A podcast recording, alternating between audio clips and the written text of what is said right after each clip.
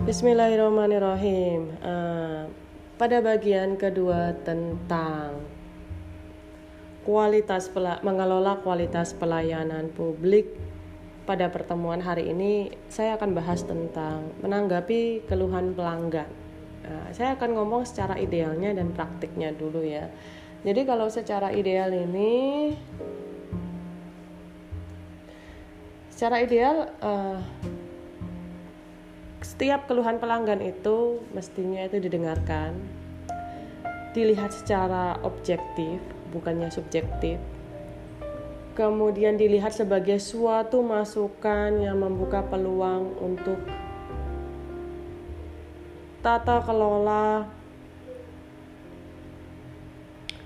tata kelola tata kelola uh, pelayanan publik yang lebih baik itu adalah idealnya ya jadi, jika setiap orang yang berada pada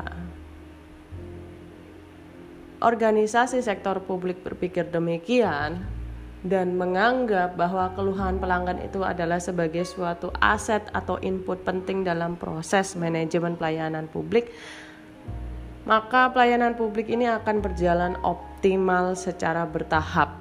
Ya, jadi secara bertahap itu artinya gini suatu pelayanan publik dijalankan di manajemen sedemikian rupa. Kemudian uh, kita yang ada di organisasi sektor publik tidak merasakan permasalahannya, tapi kita menyadari bahwa orang lain di luar organisasi kita itu menyadari kekurangan kita dan orang tersebut kemudian menyampaikan uh, kekurangan tersebut.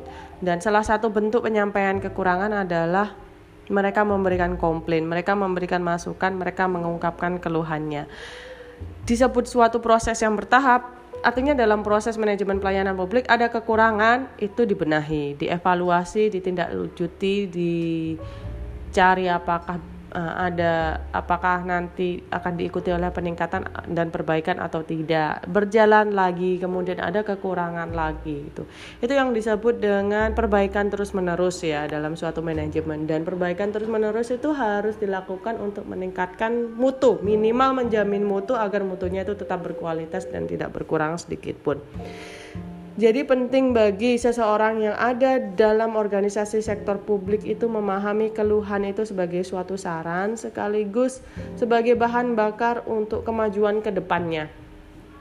Cuma sayangnya tidak semua orang melihat keluhan ini sebagai uh, masukan penting yang akan menyumbang kemajuan dalam organisasi sektor publik memberikan pelayanan publik yang prima dan memiliki ya performa yang baik. Memang kenyataannya uh, tidak banyak yang tidak banyak yang melakukan ini dan apa solusinya? Ya solusinya adalah uh, mulai melakukan pemikiran ulang, merestrukturisasi ulang pemikiran-pemikiran yang menurut saya dan menurut pandangan manajemen itu uh, kurang membangun. Kemudian secara praktik, kalau secara praktik kita melihat ya layanan publik dari tahun ke tahun sebenarnya melakukan peningkatan, tapi peningkatan yang ada ini belum terekam dengan baik. Jadi belum ada step by step eh, step by step peningkatan dan perbaikan monitoring dan evaluasi.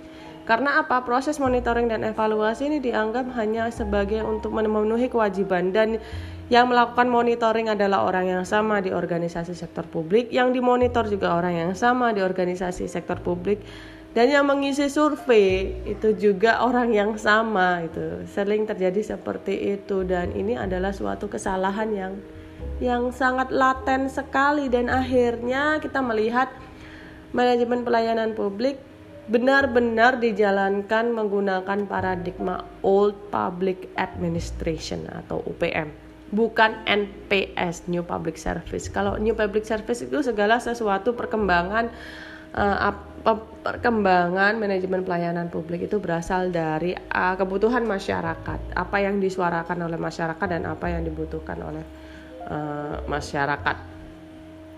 Begitu. Um, itu adalah dua pandangan utama ya, pandangan universal tentang menanggapi keluhan dan uh, menanggapi keluhan pelanggan.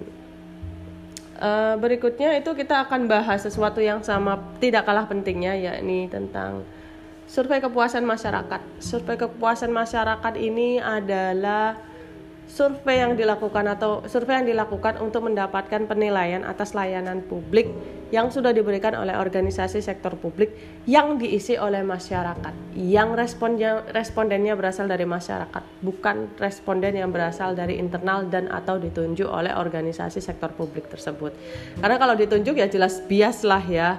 Kayak gini loh uh, saya ingin mendapatkan penilaian ya dari mahasiswa saya. Dan yang saya tunjuk adalah mahasiswa yang benar-benar dekat dengan saya. Jelas penilaiannya jadi bias lah. Makanya respondennya itu harus random agar penilaiannya itu lebih objektif dan lebih lebih mencerminkan situasi yang ada. Tentang survei pelayanan publik tentang survei pelayanan publik itu sudah ada pedomannya. Pedomannya itu tertuang dalam Undang-Undang Nomor 25 Tahun 2009 dan Peraturan Menteri Pendayagunaan Aparatur Negara Nomor 14 Tahun 2017 tentang pedoman penyelenggaraan survei kepuasan masyarakat. Di dalam aturan yang kedua itu kita akan menemukan seluruh metode latar belakang tujuan sasaran, siapa respondennya, indikator yang digunakan dalam menentuk dalam melaksanakan survei kepuasan masyarakat termasuk teknis-teknis kapan survei itu mesti dilakukan dan siapa respondennya serta penyusunan laporan per bab per babnya itu sudah ada dalam peraturan Menteri Pendayagunaan Aparatur Sipil Negara nomor 14 tahun 2017. Seharusnya sih dalam kuliah daring itu uh, bisa saya tunjukkan ya seperti kelas di sebelumnya, tapi uh, kita lihat saja apakah nanti saya bisa nge-share, selain nge-share apakah kalian nanti bisa uh, mempelajarinya sendiri gitu. Itu saja dulu. Jika ada pertanyaan sampaikan ya dalam uh, chat WA kita. Demikian terima kasih atas waktu dan kerjasamanya.